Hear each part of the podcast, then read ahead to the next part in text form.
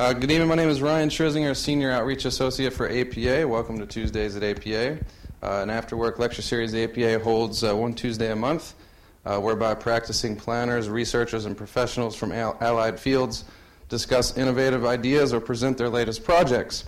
Uh, tonight, we're actually going to hear from APA's National Centers for Planning, specifically the Planning and Community Health Research Center. But first, I'd like to introduce APA's new Director of Research and Advisory Services, David Rouse. Uh, joined us just a couple of months ago, which we're happy about. He was a very active APA member, recently, in fact, as the author of the PAS report entitled Green Infrastructure A Landscape Approach, uh, which was released earlier this year. Uh, it's been a pleasure to get to know him, and we're excited to be working with him. And I'm going to turn it over to him so he can introduce Anna and Nick, our speakers this evening. Thanks, Dave. Thanks, Ryan. Um, I'm going to do an impromptu survey here. How many people here are really familiar with APA's research uh, programs? Yep, not a single one. Uh, one, uh, one or two. Okay. How, how many sort of know a little bit about APAs? Okay, some of you do. How many didn't even know APA did research and just came for the cookies? Or, or just didn't know. Yeah, the reason I'm doing this is, I, and, and, I'm going to turn it over to Anna and Nick in a, in a moment. I'm excited to be APA's research director, but one of the things that you know I found out in this position, my predecessor Bill Klein was actually based in Chicago. So starting July 1, I'm here. I'm in, I'm, I'm in, I'm in, in D.C. And, and, and, I want to really get engaged in this. But in, in, the research that APA does and outreach to members around that research, but I've been amazed at how really little awareness there is about, among planners about what APA's research is. So I just want to say a couple of words about it, and I'm going to turn it over to Anna and Nick, who are going to show you some a, a, a, typical project. Basically, APA's research is about applied research and it's about policy relevant research. So it's research that we hope will inform practice and help you, members and communities. And it's really important that we build value. So as I say, I'm here in DC. I have my card. I can give any of you my card. Follow up if there are things you think we should be doing. Let let me let us know about it. So I wanted to make that point that I'm available. Um, very quickly. APA's research programs, and Ryan mentioned the National Center, which is there. You can see, see the writing there, but it's organized around three national centers. Uh, which is really gives a uh, uh, gives a focus for our research programs and also ties to our policy advocacy and outreach. And the three centers, one is hazards planning. We've been doing a lot of work in that area. Jim Schwab, who's based in Chicago, manages that center. Uh, the second is green communities. And then the third is planning and community health research. Uh, and that's um, research center. And that's what Anna Ricklin, I'm going to introduce next, is the manager of that center. She's here in D.C. And also she will be presenting some of the recent work that's been funded through a grant from the Centers for Disease Control. Jason Brome is here from, from CDC, um, who's with us today. Um, but um, the, and then uh, the, our second um, presenter will be Nick Kushner, who will present some of that. So with that, I'll turn it over to Anna and Nick, who are the real uh, presenters for the evening. Great. So I'm here to talk tonight uh, about a project that we've been doing for the past several years with, in cooperation with CDC. And um, it's been a three phase project. But first, um, a quick overview the Planning and Community Health Research Center. We're here in DC and we're addressing a number of different topics about the impacts of health on health from the built environment. So, everything from these words and terms that you might have heard active living and healthy eating to also looking at environmental impacts of air quality and water quality and what can we do through planning to help improve and address those topics.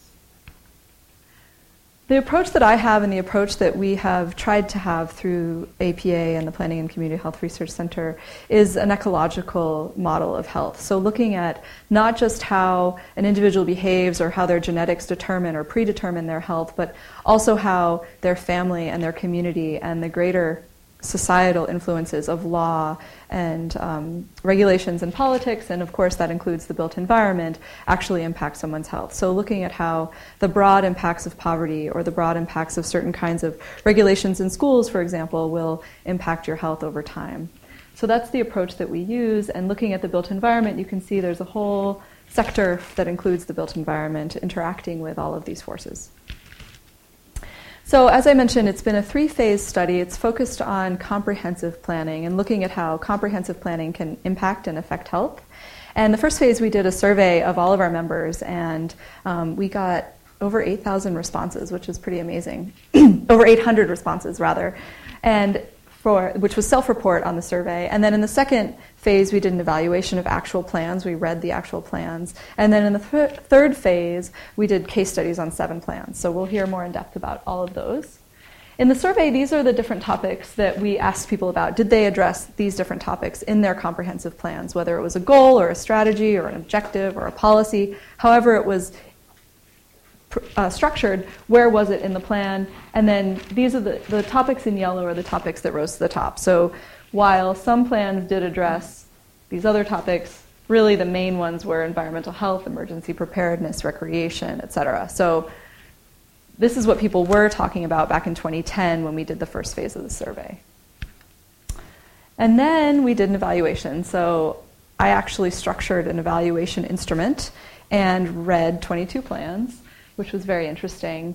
Um, I developed a framework around public health topics because I thought that since this is for the purpose of health and seeing the extent to which public um, comprehensive plans actually address public health explicitly, I wanted to frame it around those topics, which are on the next slide. And the purpose of the whole study was to look at what was in common among the plans and then also what was lacking. So even if something, just because it wasn't there, sorry, just because it was included in one plan and not included in another, we wanted to see how each plan was reaching um, the different goals that we were looking at. And then we also wanted to see if they were supplemented and supported by implementation mechanisms. So, looking at timelines, identifying roles and responsibilities, identifying benchmarks for success. So, where do they want to be in 2015? These are the different topics, six topics, and then also looking at broad issues. So, did they use data, maps, images, all of those things to portray information. And um, also, was it written well? Could anybody pick it up and read it if you wanted to understand what was going on in your community and read your comprehensive plan? Which I think is another kind of aspect of health, the accessibility of information, which was kind of a side part of the project looking at, which was focused on these different topics. So, overall, we found that in terms of the plans that we read, this is just among the plans that we read, the strengths were that the majority of plans addressed active living goals and policies pretty well. They were included in different sections of the plan, so they were included in transportation elements, parks and recreation elements, and then um, and also sometimes they had a health element to the plan as well. Environmental health was the second most represented, so the topics addressing air quality and water quality, which would be less in the realm of the more avant garde components of planning and public health, but more in the traditional components, but still very important.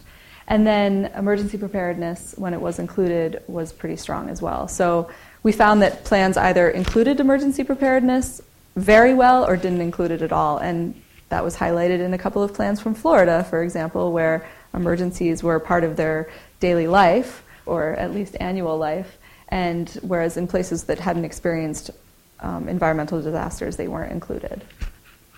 Again, with food, food was also not included very strongly in most plans, but when it was, it was covered very comprehensively. So clearly, there had been something going on in some of those communities where people were really driven about including food systems planning in the comprehensive plan, all aspects of it addressing food security for um, impoverished populations and making sure that there was distribution of places to get healthy food throughout a community. And then also the plans that had a standalone health element, we thought addressed health overall much more strongly than plans that just kind of sprinkled it throughout, although there were cases where plans that included it in all components of the plan were really strong. But if you had a health element, there was clearly a focus and uh, desire in those communities to really address health comprehensively. And the last strength was, um, as I mentioned, we looked at how they were written. And most plans were actually written really well. I was really happy to see that most people could probably pick up a plan and read it and have a clue about what was going on. So, areas for improvement, as I mentioned, it, for health, uh, for food and nutrition, and for emergency preparedness, they were included either a lot or not at all. Um, and then there was very little mention. You probably saw health and human services and social cohesion and mental health were two of the different categories that I looked at. So for health and human services, for example, we were looking at did they talk in the plan about the distribution of clinics or health centers or um, daycare centers or elder care centers that would help com- help communities support young and old, access to health care. Those were not included very well in comprehensive plans. And then the same thing with mental health and social cohesion. There was only a couple of plans that even used the term mental health at all, again, in this group of 22. So that needs a lot of work. And then um, most plans didn't use as many images and maps as I thought they would to actually convey the distribution of, say, food centers or places to buy healthy food or access to parks, conveying how different populations have access to parks throughout a community. So, aligning with that, the use of images and data was the use of data and how there wasn't very much use of health data in plans. So, while some plans that were talking about health actually said, we recognize that obesity is a terrible problem in the United States. They didn't actually say, this is the rate of obesity in our city, or this is the rate of children who are overweight in our schools, um, or any other of the health metrics that you could choose from to help frame your priorities in the plan or f- help shape the goals in the plan. And then strong public health oriented policies didn't identify metrics, so if you don't have your data at the beginning, it's not surprising that you also wouldn't have metrics or benchmarks to shoot for in the future.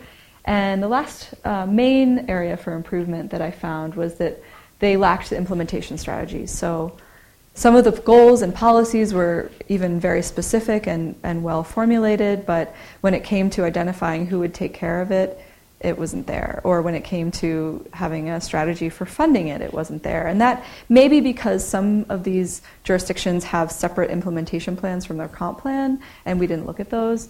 But at the same time, it would be great to see those included in the comprehensive plan itself so that you could have this one document to use as your framework for helping improve your community. I have a couple of examples of how different communities treated health in their plan. This is from Fort Worth, which actually was one of our case study communities as well. They had a whole health chapter. So in their plan, there was a chapter dedicated to health. They actually did utilize a number of health metrics to look at, and which helped frame where they wanted to see themselves in the future, and also which helped frame the priorities that they came up with.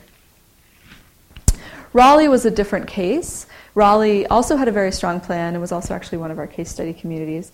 And they put health goals and policies throughout the plan. So you can see that they included it in the urban design element, the housing element, and the environmental protection element.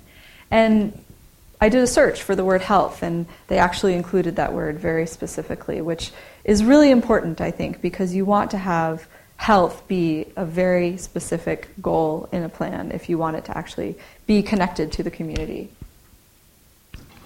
And last example is from Grand Rapids, which is also included in our case study work. Um, some of this information is actually found later on when we started to talk to the people in these different communities. But this is a plan that read very much like a sustainability plan, but was actually their comprehensive plan for the city of Grand Rapids, Michigan. And for every element of their plan, this is part of what made it seem like a sustainability plan. They identified the environmental, economic, and quality of life benefits for all of their goals.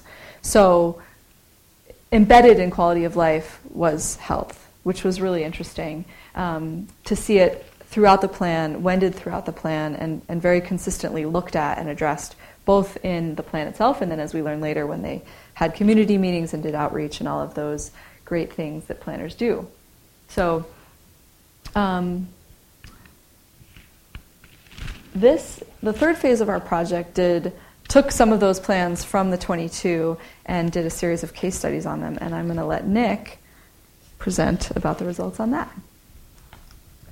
All right, so um, this is the phase of the research that I came on for. Um, this is where we took the 22 plans and then picked 12 out of those plans that we reached out to different um, planning departments to um, find the jurisdictions that would be willing to participate in a more in-depth study where we'd conduct interviews with planning department officials, health officials, transportation officials, basically anybody that was involved in the plans.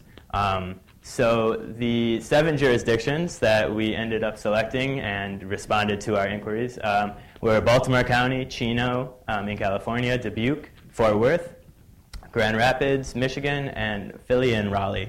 Um, and these include six cities, one county, and one sustainability plan. The only sustainability plan on there is Philadelphia's. Um, that being said, however, as Anna mentioned, the Grand Rapids plan had um, drew from sustainable um, planning elements uh, largely, and also the Dubuque plan incorporated actually a very small two-page sustainability plan uh, as part of their plan and had the guiding principles of that plan guide them through the comprehensive plan. Um, so as you can see from the demographic data here, uh, we chose plans with a number of different variables. So um, the Chino population uh, is heavily Latino, um, so we wanted to get a, a wide dispersion of uh, both geographic area and context for how this can be incorporated into different um, types of environments.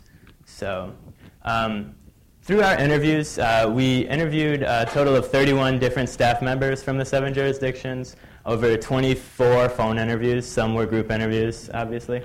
Um, and so we found that there were nine key elements um, that kept coming up again and again from our conversations. Um, and those were champions, context and timing, outreach, health priorities, data, collaboration, funding, implementation, and monitoring and evaluation. Um, the ones that are in bold are ones that I'm going to talk more about since um, we don't have time to go into all of them, but we did produce a number of findings on each one of these, and they'll be um, presented in the report when it comes out, uh, hopefully sometime in October, um, on our website. Uh, so the first one I'm going to talk about is context and timing, which uh, proved crucial in a lot of these uh, jurisdictions. Um, time and time again, when we were talking to people, they mentioned that the plan updating process is a great time to bring these partners together and to have these dialogues on health initiated. Um, so it's a time when you're already going to be communicating with other departments in your city. Um, there was even uh, in Raleigh a case of they were going through a comprehensive plan update, and the director um, there found that in the city charter it actually called the comprehensive plan as a plan for the entire city and not just for the planning department. So that actually led to a, a lot of um, city manager support behind the drive to collaborate on that plan um, and led to extensive collaboration um, both on the plan and, and in, with incorporating health elements into it. Um, integrating multiple efforts was another key thing that we saw, um, especially regional efforts. So don't just think locally, think broader than that. Um, as far as uh, regional examples, Fort Worth was um, implementing a, well, at the same time that they were pursuing comprehensive plan updates. There was a regional plan for um, Vision North Texas, which incorporated uh, both city governments from throughout the region as well as county governments um, and brought together transportation officials, health officials, and planning directors already at the regional level to talk about regional transit and environmental issues. Um, and that was a great time to incorporate health, and it built relationships that were then maintained and blossomed over time um, between directors of different departments. Um, in Chino, California, data was uh, used to spur action. There was a Healthy Chino Coalition that was formed uh, from a grant from a local nonprofit in California. Um, and they found that uh, 91% of children in 5th, 7th, and ninth grade in California weren't passing the physical fitness standards in the state. Um, and, and so that spurred action to kind of create the next comprehensive plan update to really focus on health and to address these issues that could, they could clearly be seen were affecting Chino and the Chino residents. Um, funding opportunities are another great way to come together, um, both on funding opportunities that in themselves call for collaboration, such as the Communities Putting Prevention to Work grant, the Community Transformation grant, um, but also just in the application process themselves. Um, in Fort Worth, they applied for a, community transformation grant and actually didn't get the funding, but that, that process themselves of getting together and talking about what they wanted to accomplish led to them pursuing a lot of those goals and policies after the fact of not getting the funding. So that's a really cool example. Um, data is another key thing uh, that the planning process is great at kind of accumulating.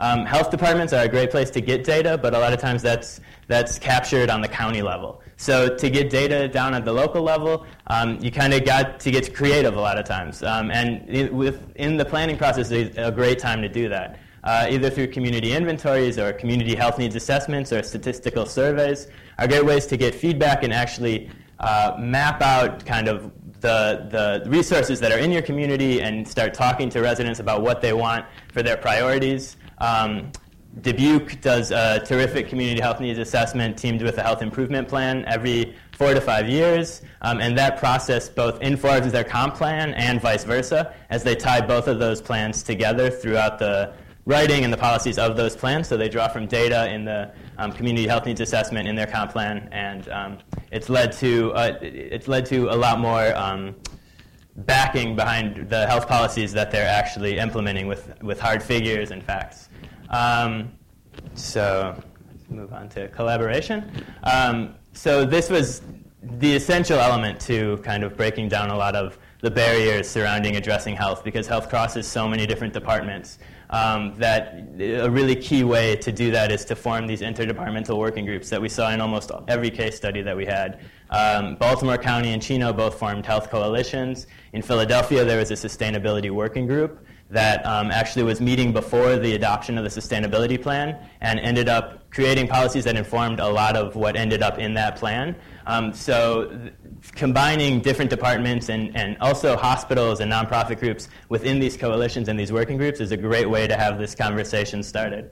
Um, as I said, data collection and funding applications also bring people together. Uh, Fort Worth uh, talked a lot about transit oriented development as a key kind of um, process that already incorporates so many different actors and departments. So you already have um, transportation officials possibly talking to the planning department, possibly talking to environmental departments.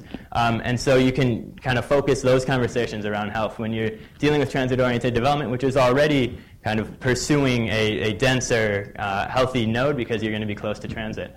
Um, and reorganization, consolidation of departments, whether it was intentional or whether it was just from the past kind of budget cuts, and so departments had to be eliminated, and that forced, um, like in Fort Worth, there used to be a city health department, but then they lost funding for that, so they had to move the, the city health department's responsibilities to the county, and that led to this collaboration since they had people working at the city that then um, had close relationships already with the county government. So, um, and frequent updates to the comp plan is a key way to maintain this collaboration over time. So if you get together for a plan and you bring all these great actors in and you're having all these cross-departmental conversations, and then you adopt a plan and you just let it sit there, then people aren't going to continue kind of working on this and maintaining that, that collaborative spirit to carry out the projects. Um, high-level mandates are a key one. I mentioned the city manager in Raleigh uh, that got behind the, having the city charter mention that the comprehensive plan was part of the city's plan. Um, he actually wrote into the evaluation of departmental heads um, as part of their yearly evaluation process their implementation of the comprehensive plan goals and policies. So uh, having support from a mayor or a city manager, depending on what type of government your city or county has, um, is really, really key. Um, and then working with non-governmental partners. Uh, in Grand Rapids, there was a great um, a, a, great number of community groups and local foundations that partnered with the city to implement a lot of the projects. The city uh, lost a lot of the funding that they had wanted to go towards the plan with the recession, um, and they had to turn to these nonprofit groups that were actually created in some instances out of the plan where local citizens just came together and were able to form groups out of collective interest during the outreach and the initiation of the planning process. Um, sorry, this slide has old formatting, so um, we'll just get to that. Okay, um, so as you can see, a lot of the funding sources that uh, respondents mentioned to us were federal. So the federal government is a key uh, resource for you when you're doing healthy planning um, as a way to get grants, but you have to leverage a number of different funds. I mean, one thing that wasn't mentioned a lot to us was dedicated streams of funding from capital budgets. So um, people were applying to grants, people were seeking local foundations, um, uh, private donations from hospitals, um, utilizing volunteer labor, labor from community groups to actually implement the projects. Um, so it's, it's crucial to kind of leverage a number of different resources together um, when you're seeking funding.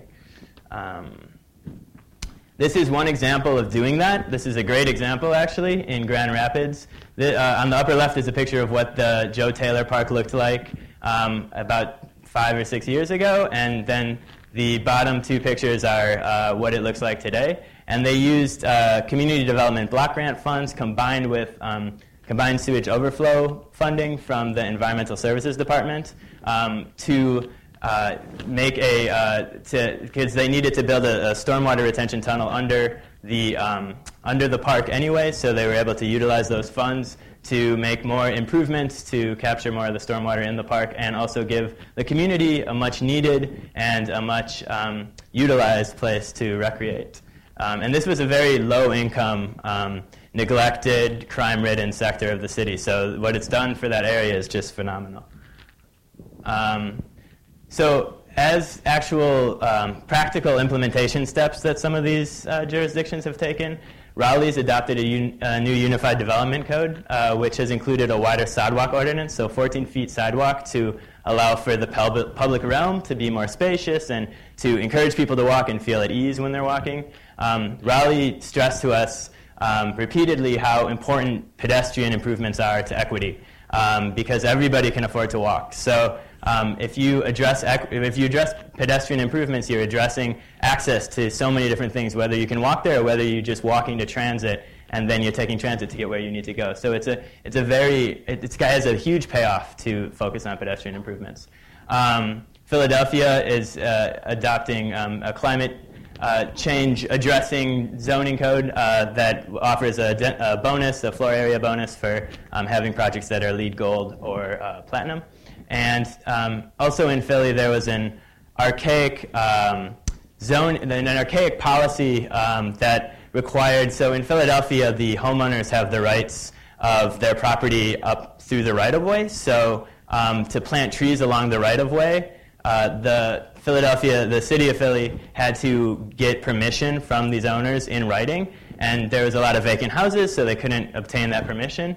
And so now they've created an opt out policy so that as long as they send you a notification, if you don't get back to them in 30 days, they can still plant trees. And this is a simple fix, and it's something that was discovered because Philadelphia combined their processes together. Um, they started the sustainability plan, and then they worked in a zoning rewrite at the same time that they had just adopted the sustainability plan. So to combine processes um, is a key issue.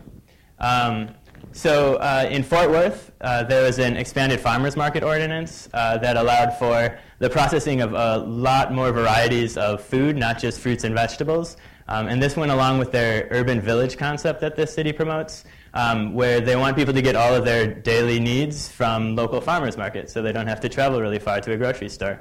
Um, and this also allowed for uh, lower vendor fees, so uh, creating easier access to selling your goods for local farmers.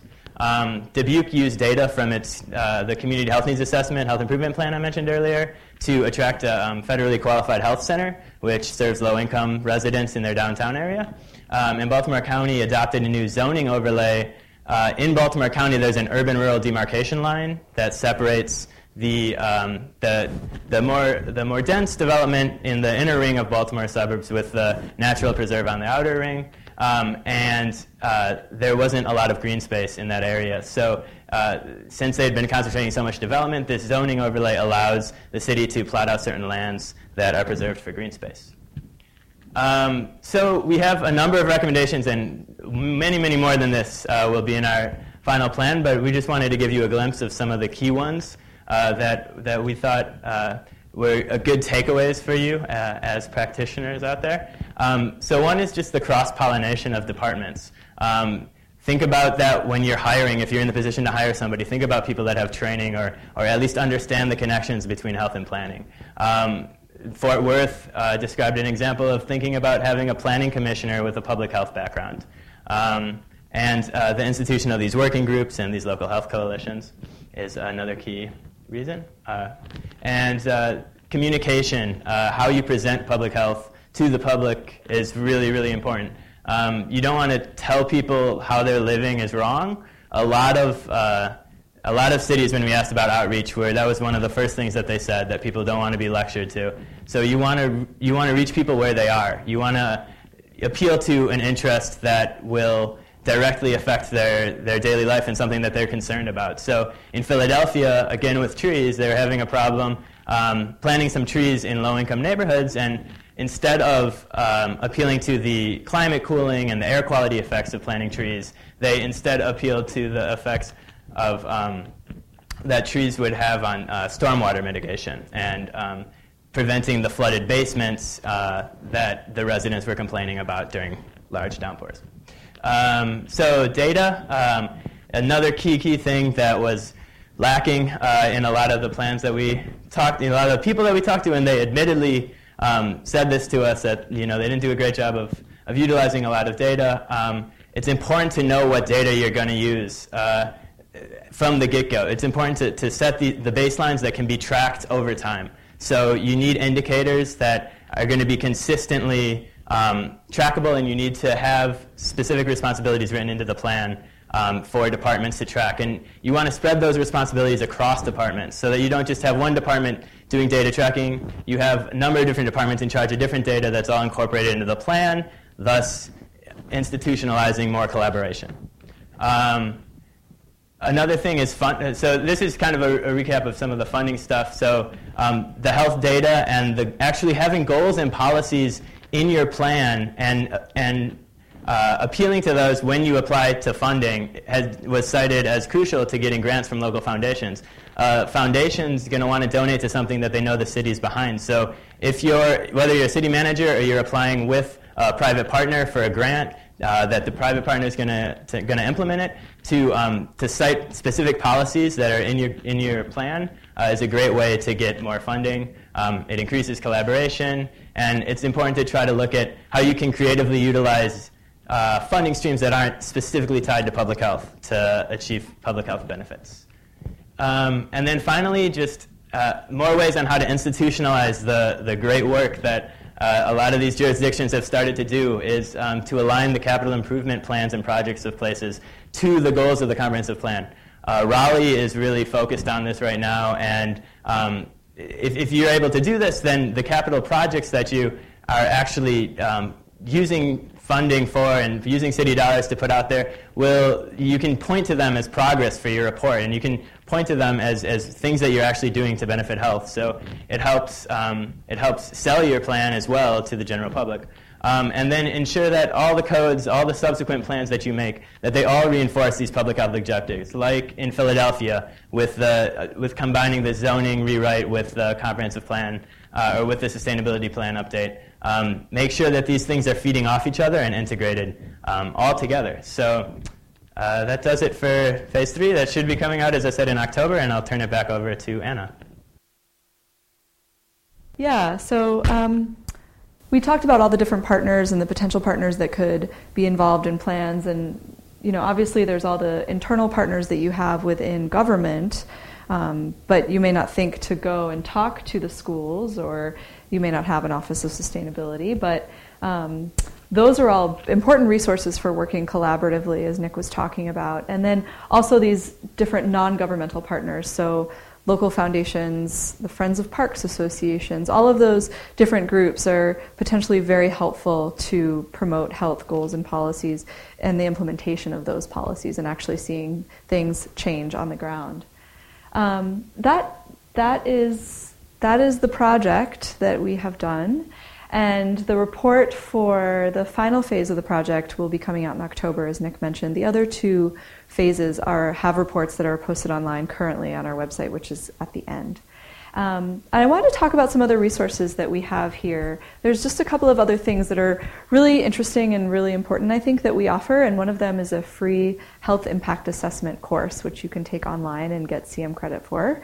Um, it's a six uh, it's a course made up of six modules, so it's approximately six hours, and it has a lot of examples related to planning and built environment and health. So it's um, if does anybody know? Everybody know what health impact assessment is? Actually, that's a good question to ask.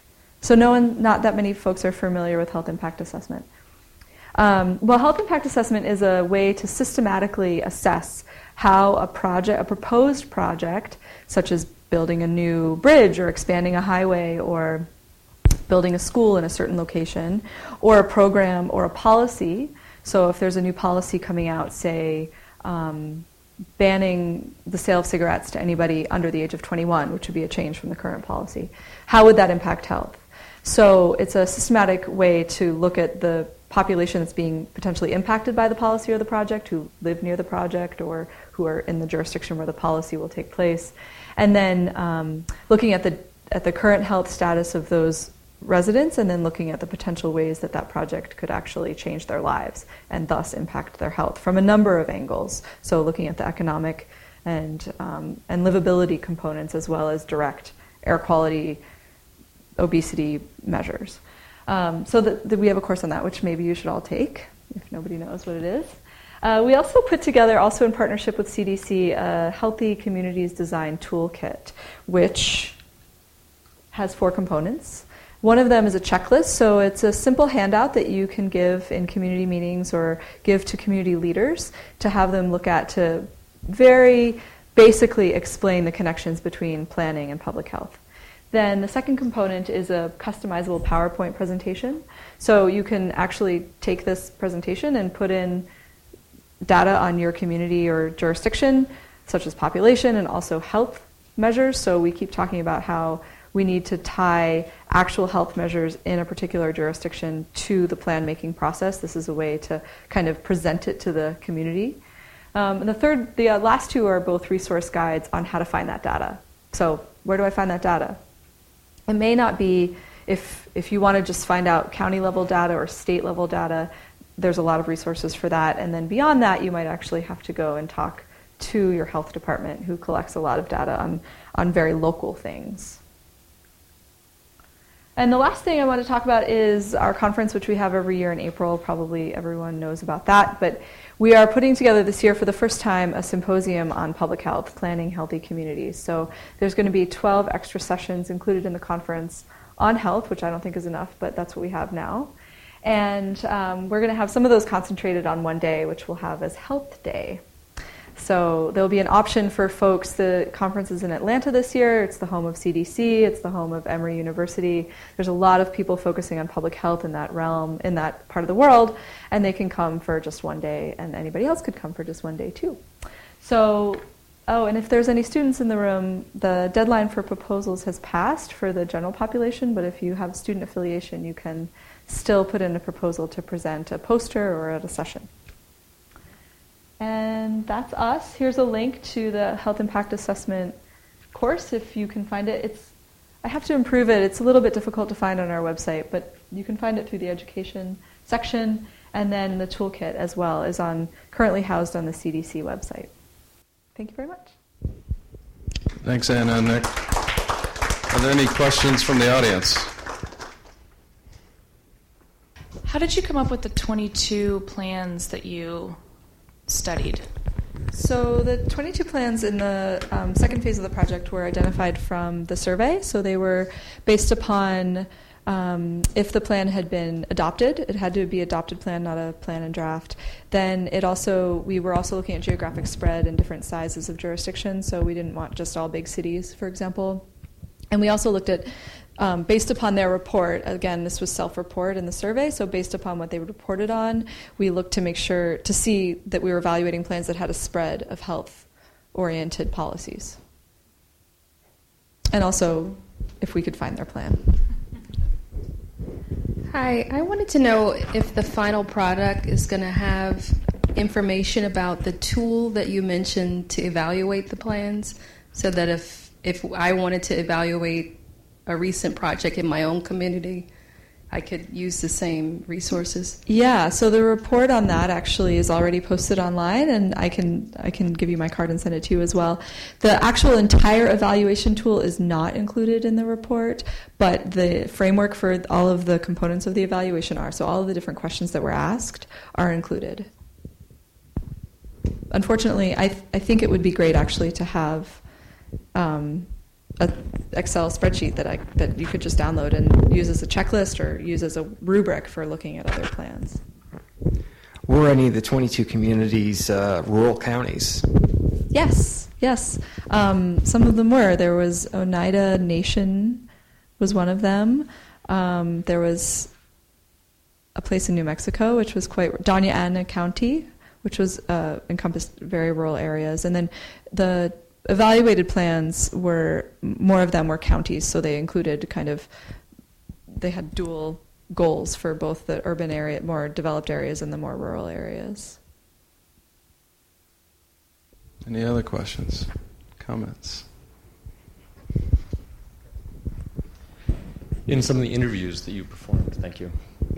Did you find that some new players, be it anchor institutions like academic institutions, schools of public health, um, hospital affiliations, some of the larger local players in terms of um, anchor institutions in these communities, had they outreach to any of the planning departments to offer support for public health related elements of the plans that were being um, explored?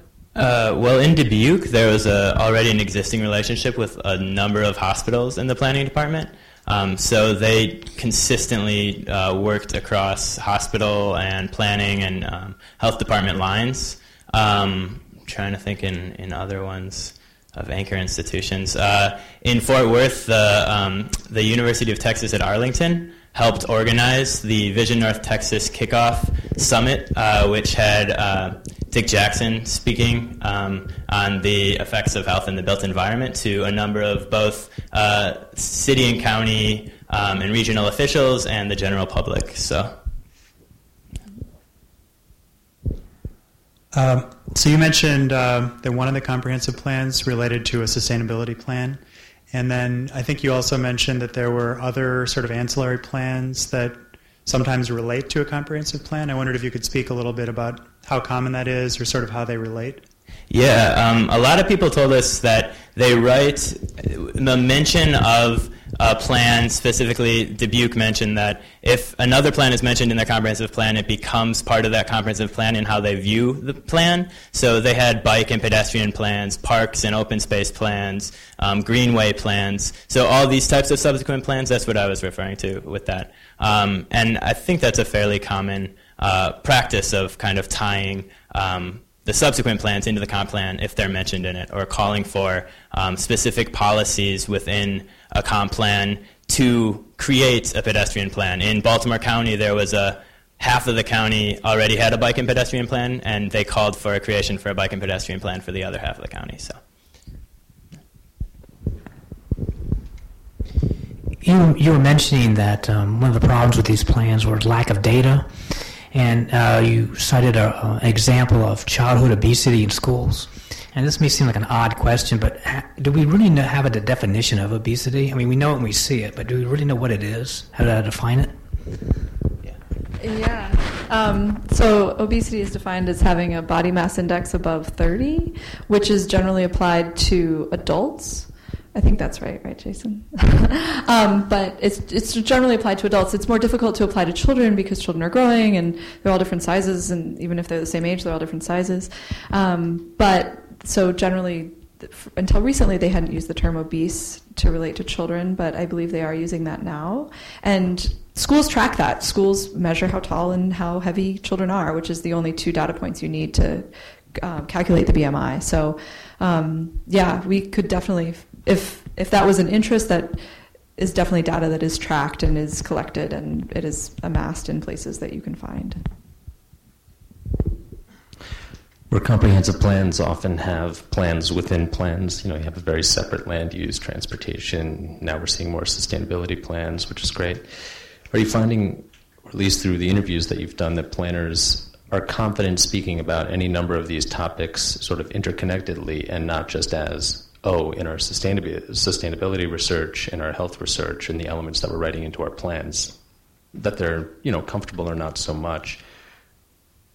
Combining those in terms of the um, programs, systems, or elements that are actually going to be implemented. Let's hope through the comprehensive plan.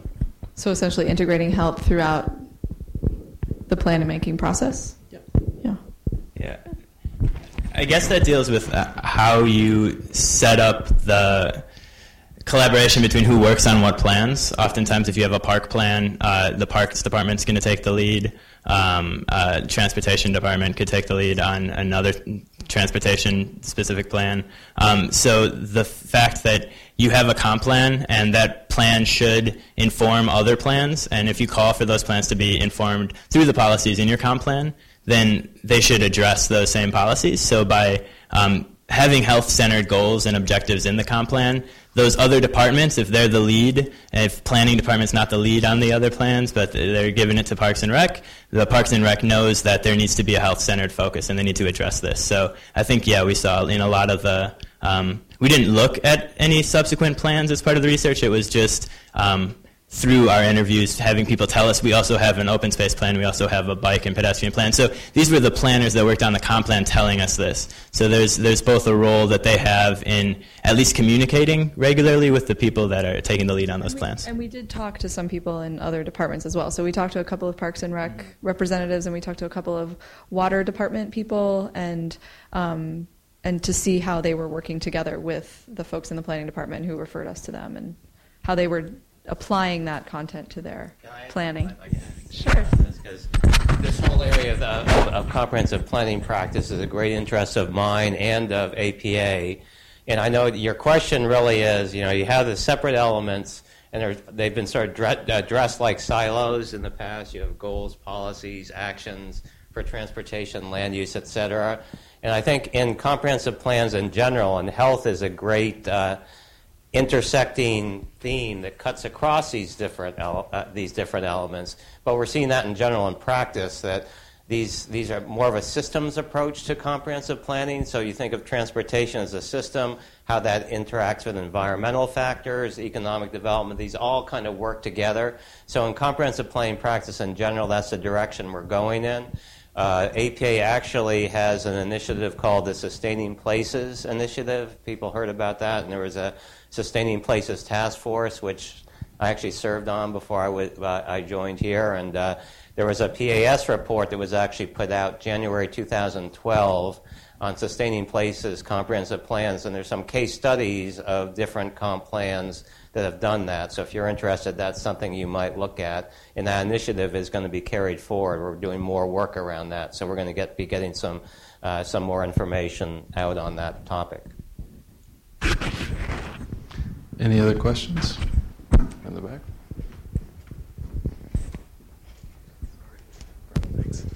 Um, you mentioned that um, when the comprehensive plan is being updated, that's a good opportunity to try to revisit and reanalyze um, how health is, is factored into the comprehensive planning uh, components. And I'm wondering if there are, since oftentimes, oftentimes comprehensive plans aren't updated very frequently, if there are other um, opportunities to kind of put in and insert guidance for, for health metrics and health measures at a community level. If you came across any best practices or any recommendations for what other planning levels you can sort of insert and start to make progress on, on measuring health performance.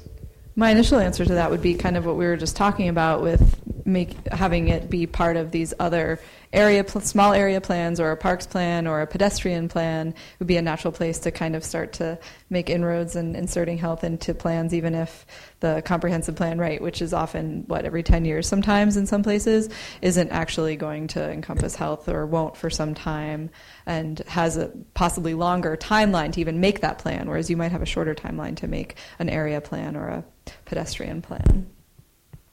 And then also to I, I, think it depends on who your champions are as well. So if your um, champions are working internally in city government, there can be um, one approach, and then if they're kind of advocates on the outside, then there might be other ways of inserting it into plans based upon um, advocacy from constituents outside, or if there's pressure on the mayor's office, for example, to really address health in a comprehensive way, not necessarily through the comprehensive plan, but address health um, not just through the schools or not just through you know programs in the health department, but trying to make it more of a holistic approach in the whole city.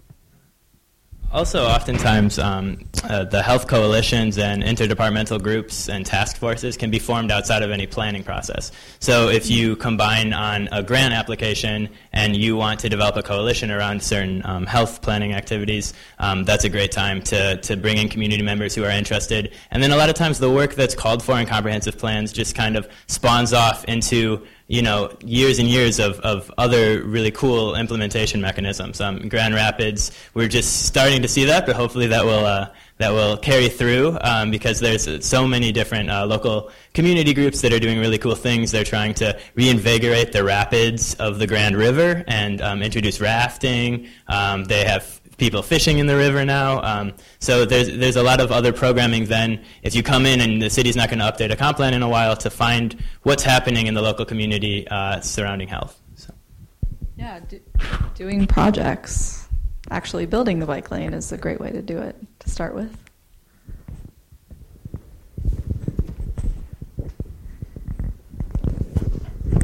Um, this is a sort of a very general question, but um, what is the definition of health? And does it also entail, because I think you're talking a lot about physical health. Were there any plans that dealt with, let's say, mental health or spiritual health, or even the idea of, like in Bhutan, the idea of happiness related to health?